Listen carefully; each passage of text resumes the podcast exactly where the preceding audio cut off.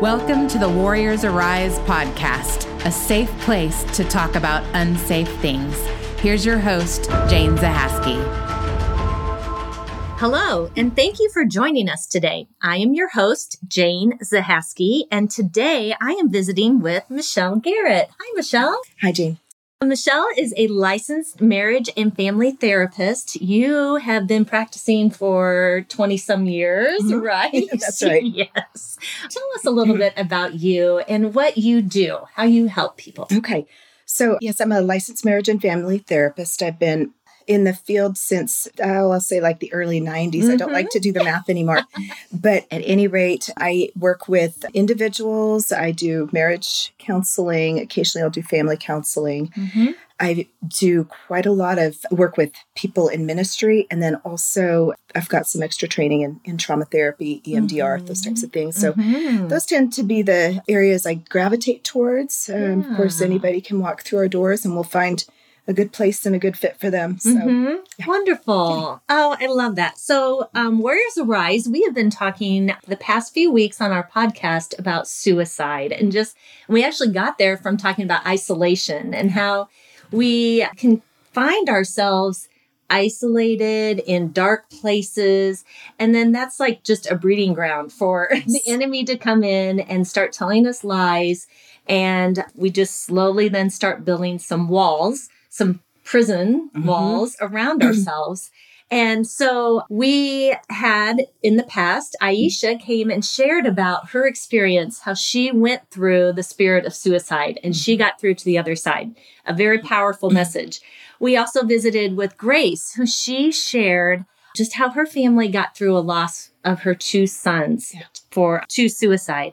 And so we are just so honored that you were able to come and share with us from your perspective just how damaging that spirit of suicide can be, how serious it is, and what we can do, how we can identify it, and how we can help others too. Yes. It's so important. You know, I think everybody at one point or another in their life if if we're honest with ourselves we'll say that we've hit a dark spot mm-hmm. and you know and and sometimes might have passive thoughts like i wish i wasn't here or right. what if i just didn't wake up something like that and that's that's um, not uncommon but i think what happens when you've had you know, multiple stressors or just difficulties in life, you can just kind of end up going down that dark path further. Mm-hmm. And it seems like the walls can kind of start closing in. Yeah. I'll tell you though, in working with people that have depression, trauma, and anxiety, they are all so responsive to treatment. Mm. There's so much hope out there. And yeah. so, you know, it, it doesn't, we don't have to stay in that place, mm-hmm. but we do have to reach our hand out to grab onto somebody else's for help. So, you know, and that, that can be a little difficult when people are in that isolated, depressed place. Yeah. But boy, I sure, I sure hope anybody that's listening that's dealing with something like this yeah. will just grab onto that hope. Yeah. Um, and how can they do that? What does that look like for someone? I think, first of all, you've got to acknowledge that you're dealing with it. Mm-hmm. You've got to acknowledge that, hey, I'm not in the same place I was, you know, a month ago, six weeks ago, or whatever. Sometimes just getting outside, getting outside of your, you know, the four walls of, of your house or of your routine or whatever can kind of help open the world up a little bit. But really, the most important thing is is telling somebody. And mm-hmm. if you don't have someone in your close circle that you feel comfortable. Your doctor is a great mm-hmm. place to mm-hmm. start. You know, call one of the counseling centers in your area. That's another great place to start. We can, you know, definitely help from there. So, yeah. yeah that's good. It reminds me, I had a friend many years ago who she was just struggling with something hard in her family. And she just would say to me that she felt weak reaching out or asking for help. And and that just really stuck to me. And for me, it's like, no, you are strong. That makes you a strong person right. if you can identify that you need help. So, how can we get over that yeah. whole idea of asking for help? Absolutely. So I think some of those early attitudes, um, I say early, those attitudes that we can we can have, like uh, you know, I don't want to burden somebody, mm-hmm. or I'm weak, you know, in asking mm-hmm. for help, or you know, whatever it is. Those honestly, if we look back, we can find that that's been a thought that we've had of some sort for most of our life. Mm. A lot of those mm. things are old, old kind of um, scripts that we've held on to since we were little. Might go back to a Mm-hmm. role that we had as a child. But it's it's really it's a lie because we know that we would be there for somebody else. Right. in fact you know if somebody was hurting and they reached out i would be honored to be there. You know what i mean? And i think most of us would be. And so but but the mindset of somebody that's depressed which suicide is is one of the nine criteria of Mm-hmm. depression it's not with everybody that's depressed but it is a lot more common in depressed people so so the mindset of that person is everything is now viewed through this darker lens and so Mhm. I I view myself, I view my life, I view the Lord, I view my relationships, it, literally everything through this darker lens, and and I don't see hope. Mhm. And so I think it would make sense that those old scripts would effectively fit into that mindset. Right. I, I you know I don't want to bother somebody else. mm-hmm. Goodness, you know you think about too the people that make the most impact on other people down the road sometimes are the ones that have been in the dark places and know how to get out. Right. So when you are able to get out of that place, you're able to then bless somebody else too. Mhm. Exactly. Yeah. So I love how you mentioned that you would feel honored that someone would reach out to you. And I feel the same way. But it's, I can easily picture myself in that other person's shoes and say, but I don't want to bother them. They're mm-hmm. busy. You know, all those words that Yeah. we hear, the, all those, and we just place that on someone Yeah. else and say, oh mm-hmm. no, they don't want to hear my troubles. And that is, that is one of the enemy's tactics for sure. and just as you were talking, I was thinking it's almost like if I'm carrying a 50 pound backpack, my idea of telling you about this backpack is putting it on you. But I'm not putting it on you. I'm asking you for to help me figure out how to I'm not asking you to carry it. You know what I mean? Yeah. But I think we can feel when we're downloading something hard to somebody else that we're mm. actually making them experience what we're experiencing. Right. That's not and true that's either. not true. Yeah. Mm-hmm. Boy, the enemy just Yeah. has a heyday when we when we find ourselves in that situation. Wow.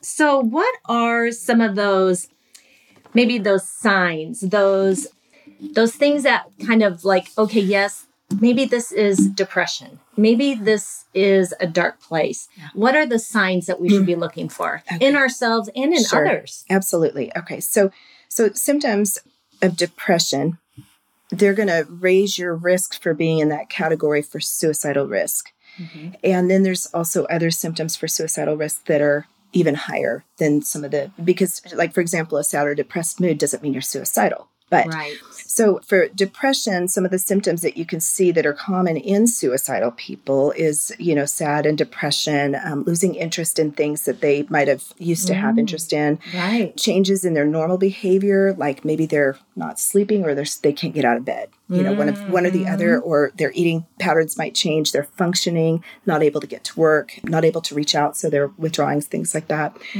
chronic pain or illness, isolating oneself, withdrawing from others. Those are some other things that you can see that start to raise the risk level. Okay. Right. Again, the more symptoms that you see uh, from that checklist, you're going to be thinking, okay, you know, want to kind of help mm-hmm. build in some supports for that person, or if it's me, you know, start looking at what do I need to do to help myself get through this period things that I think are really a much higher risk is if they've had a history of prior suicidal either ideations or um, actually um, behaviors, you know, of uh, self harm, statements about being hopeless, worthless, or a burden, or I wish I wasn't here, I wish I was dead. Talking actually about killing themselves, self harm, or suicide, you know, those kinds of thoughts. And then, um, or preoccupation with death. You can see that too. They'll just start talking about death a lot. Substance abuse and firearms in the home are definitely if you see those it's it mm-hmm. really is something if you've got these other things present you got to really really start being concerned. And so at that point having you know a good conversation with them is important. And i was going to ask you is it okay if i just talk a little statistics real quick? Absolutely. Yeah. So I think awareness, not just in ourselves and in others, is also it's important to look at like what are the statistics out there. So when I was Yeah. writing the first article on this, probably about three or four years ago, um, I had looked and since 2007, so it's probably a 10 year period, suicide rates had doubled in our youth populations. And it's also the 10th leading cause of death overall in our society, right? Um, statistically, women have higher or, or not higher, that well, a higher attempt rate. Mm. But the men have a higher completion rate because they typically will, you know, choose a more violent means, right? Women Mhm. usually pills or something along those lines. Okay. And then, you know, within certain populations, demographics, ages, you know, you find um, the highest typically is boys or men between the ages of about 15 and 25. Mm-hmm. You know, they, they, that seems to be the highest risk Right. time period. Yeah. So I think, you know, that's important to know. Mhm. But I remember when I first started out as a counselor, there Mhm. was, I think she was nine or 10 years old. Little girl hung herself. And I hate to Oh. even say that out loud. I feel like I just threw a backpack on everybody here. but it really Yeah. can happen because kids don't have an opportunity to, I mean, they don't, they don't have that, they don't understand the finality, Yeah. you know? Right. So, um, but since early 2020, we've been watching rates of depression, anxiety, trauma, PTSD, sleep problems, sleep difficulties. Mhm. All of those things have increased, and I don't have uh, with with anxiety and depression. I went to the CDC and they said 40% increase in their study that they did. I think like in August or June, somewhere in there. Yeah.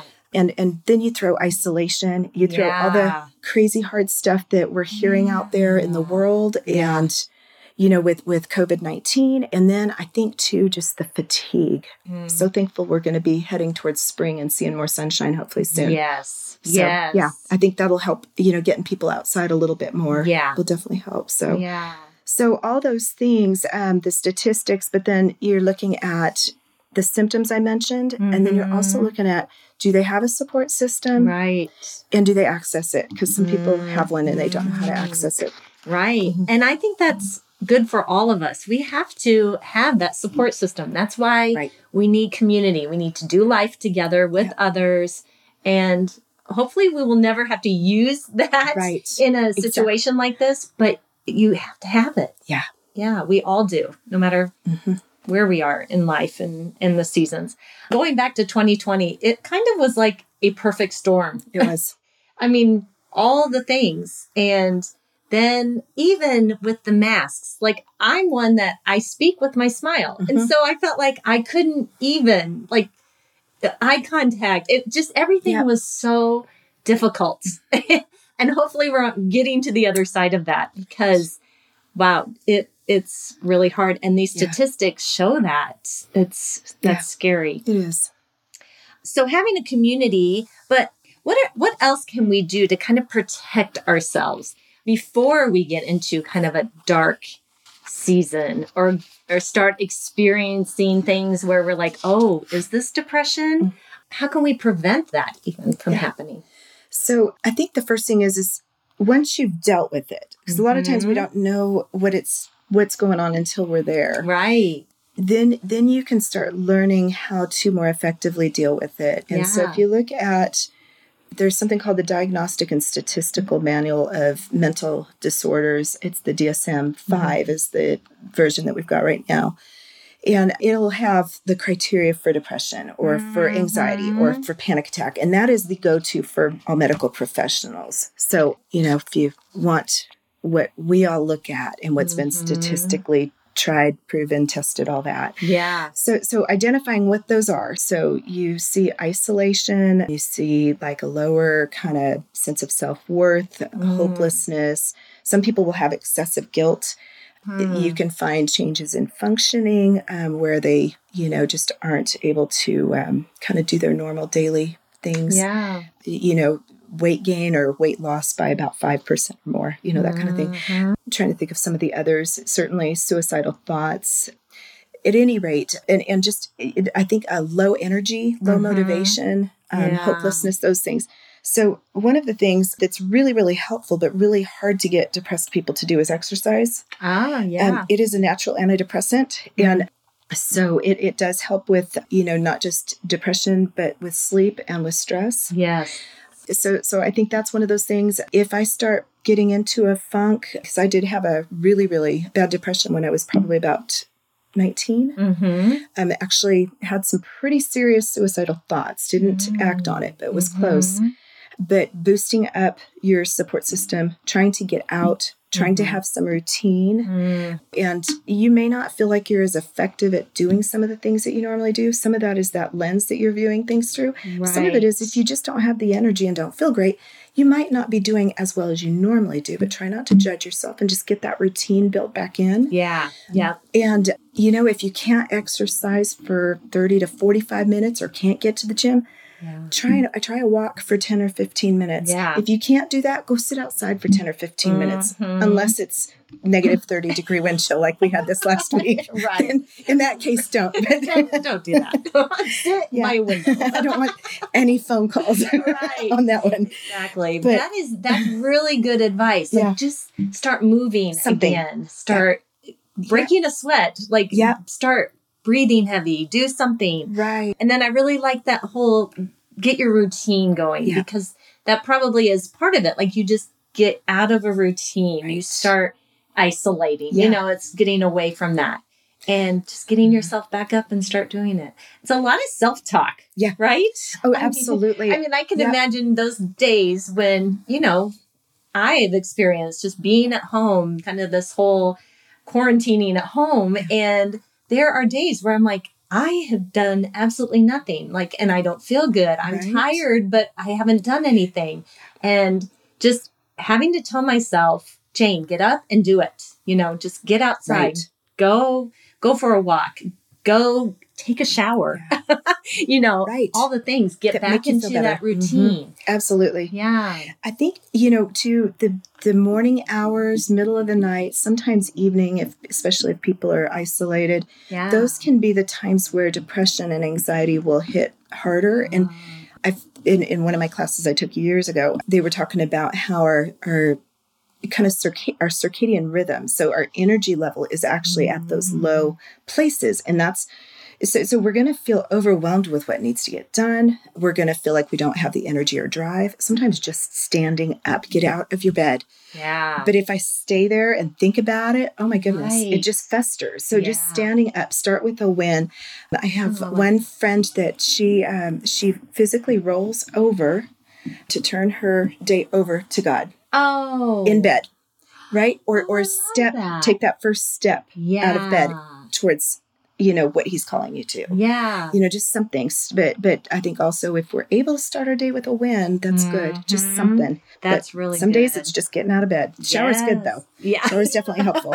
that is good. That's almost like winning, Mhm. you know, Yeah. finishing a marathon some days. But um, Yes. yeah. yeah, For sure. It's those things that we just have to do. Yeah. So we talked about like just reaching out and Mhm. getting to the point where you know you need help and you Mhm. have to take that next step. So we may have listeners that are actually in that in that place right now. How do they reach out? Like you Yeah. said, you know, reach out to a friend or someone, your support. Maybe they don't have that. Reach out to a doctor. Maybe they don't have a good relationship with a doctor, you Right. know. Reach out to a counselor. How do you find a counselor? So um, there's a couple of resources, and one of them, let's see, is it's it's um, the SAMHSA website, and that's Mhm. Substance Abuse Mental Health Association. I don't remember what it all stands for, but it's Yeah. S A M Uh-huh. S in Sam A M S H A dot org. And they have, that's a national organization. They've got resources across the country Oh. of different places you'd call for counseling or Yeah. whatever, uh, you know, medical doctors. And then there's something called Jason Foundation. Um, I found they had an app. I thought that was so helpful. So it's called A Friend Asks, and you can download it, and that can help if you're dealing with, you know, somebody or people that are suicidal. It can give you some resources, even script as to how to talk to somebody, Oh, stuff like that. That's the Jason Foundation. But, you know, I think first, if you've got a loved one, that would be great, Mhm. even just for accountability or a friend, somebody, you know, that you feel like you can trust that will follow up with you. You can call your doctor. That doesn't mean that you've got to start on medication. It just means Mhm. they, they may just give you, you know, uh, some names for a counselor. Mm-hmm. A lot of times, I think targeting our sleep and making sure we're getting enough sleep because there's something about that that if we're not, everything just seems to spiral. So if there's suicidal stuff, even if I get someone in with suicidal, you know, fairly high suicide risk, I'm sending them to a doctor anyway. So, you know, it just, right. yeah. You don't Yeah. even worry about collecting your two hundred dollars. Just go. right. Yeah. Yeah. So so that's I think that's really important. And if if I, I apologize for not having the suicide hotline handy, Hmm. but um, there is a you know national suicide hotline that people can call. So Yeah. In Oklahoma here, two one one is a number they can call and get resources. Mm-hmm. So you know Very that that's also helpful. So, Yeah. So mhm. there are a lot of resources, a lot of Yeah. people that can help. Yep. It's just getting to that point of Yeah. reaching out and saying, I need right, help.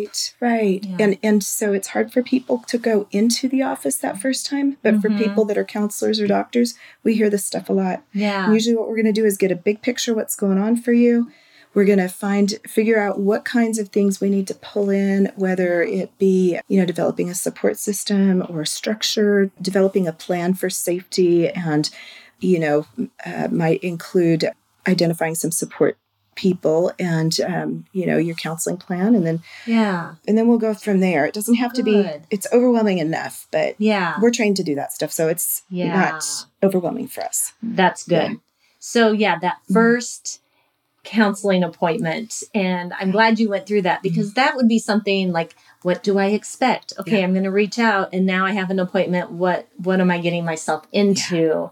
And you know, there's going to be people, women who are, you know, afraid to go and Right. visit with a stranger and Right. tell them all their darkest Mhm. thoughts Yeah. and things and and then even just the idea of sitting with someone and crying Right. and you know being emotional yeah. th- that's just hard stuff. It is. That's hard stuff. And i'm glad that you said like but that's what you do. That's Mhm. how you help people when they get to that state. Right. And and even though it's uncomfortable for someone coming to you that's because they don't do it every day. Mm-hmm. Right. you know this is maybe their very first time talking about it where you are like we see this over and over yes come to help we can help we know what to do you know one thing i was just thinking too is people worry about are you going to make me go to the hospital ah yeah and I just thought about that. But yeah, it's so so. I, if I get somebody in, and what what I'm going to assess is is there a plan? Do they have the Mhm. means,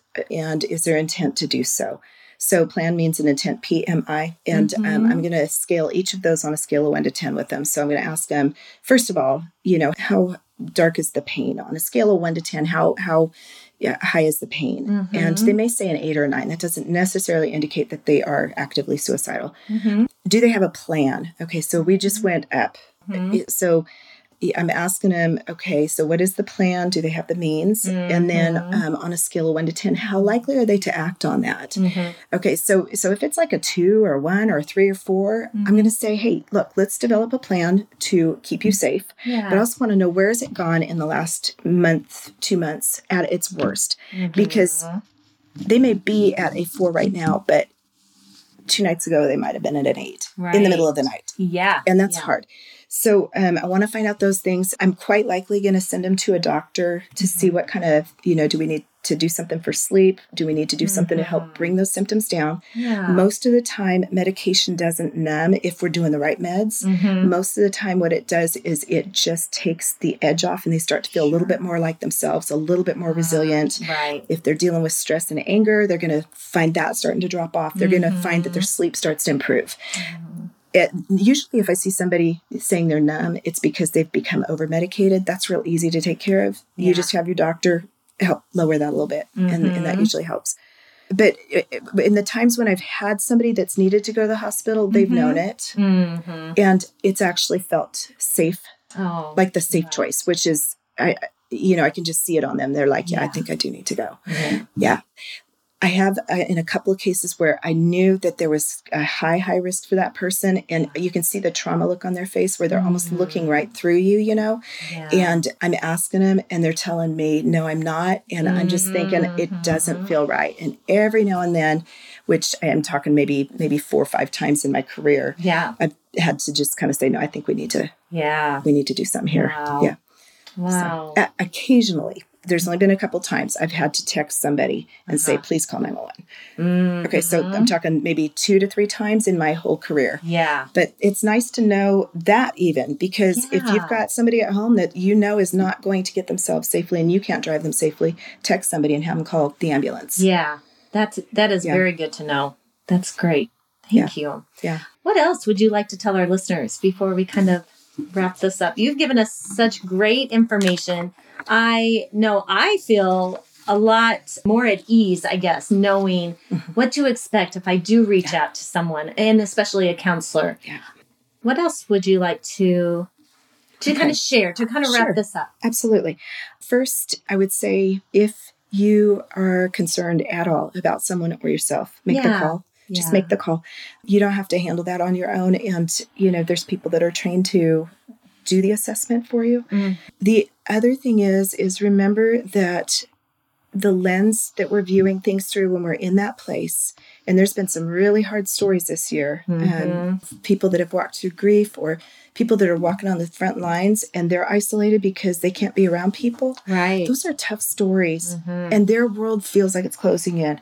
They need support. They need to reach out to somebody. Mhm. Counseling can help. There's resources out there for people that can't afford it. Mhm. And, and 211 is a good number for that. But also understand that when we're in that place in our brain, it's almost, I think of it like a file cabinet. So we've got these file cabinet drawers, right? Yeah. when you go to open one drawer, you can't access any of the others. So if I'm in that depressed place in my life, I'm in that file cabinet, but that that part of the file cabinet. Mhm. Nothing else. I'm not able to even sense the other parts of my life. Same thing with if I'm, um, you know, in a happy mood. I might not even be because I'm in a different part of the brain. And so when we're in, stuck in that place, it is hard to get out. That's why we need to ask for help and um, just know that this is not the whole of your life. It's not the whole of who you are. It may be a lot of where you're at right now. And yeah. but Jesus cares. People care, even if you feel like they don't. That is the lens you feel it through. Mhm. And suicide is never the answer. You know, it just isn't. It's it's hopelessness, and uh, there's hope out there, and there's lots of hope. So I think I would say that's probably Yeah. I like how you mentioned hope because that is something that we're hearing over and over that there's hope. Like, Yeah. don't lose hope. yeah, And the enemy tries to steal that away from us, but we just have to remember yeah. there is hope for all of Yeah. us, every single one of us. If there's somebody that's suicidal, Mm-hmm. it's important to follow up also that's another point people who are in that dark dark place that's going to be their default system for a little while and they are not likely to ask for help and if they did ask for help they may not be likely to come back and ask a second time so it's good to Ah. check back in and just make sure they're you know working their plan is there anything they can do you know? so Mm-hmm. i think that's really important as well Yeah, So- that's good. And I loved your file cabinet.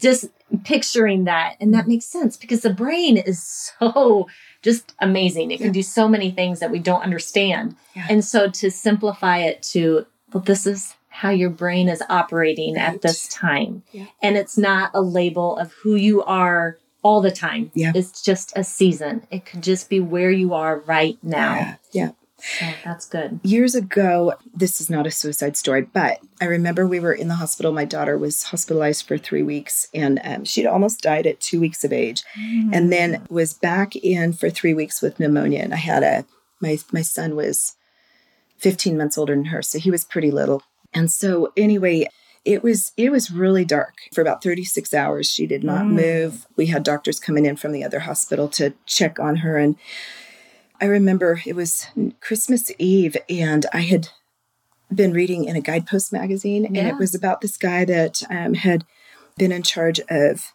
pushing the last button before the Challenger took off and exploded, Oh, yeah. and just the depression that he dealt with after that, Mm. and how hard it was. And he said that the the one scripture that came to his mind was just that nothing, nothing, nothing can separate us from Jesus' love. Mm. No, neither height nor depth nor Yeah.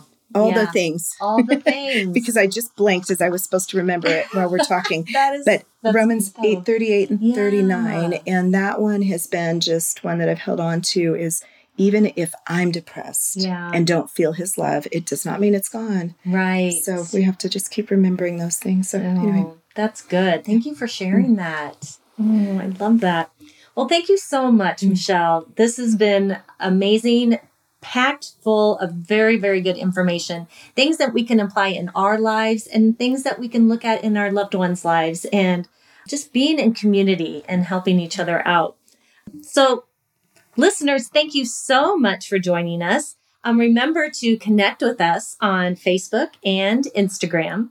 And you are always encouraged to join us at warriorsariseministry.org and share this podcast with a friend. This is um, one of those episodes that is there's something for everyone. And so I encourage you think of one or two friends to um, share this with.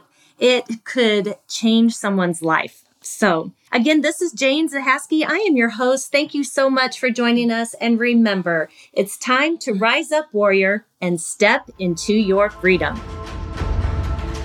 Warriors Arise exists to educate and empower women to break free from the labels of their past in order to find hope, passion, and purpose. Thank you for listening to today's podcast. Remember, this is a safe place to talk about unsafe things.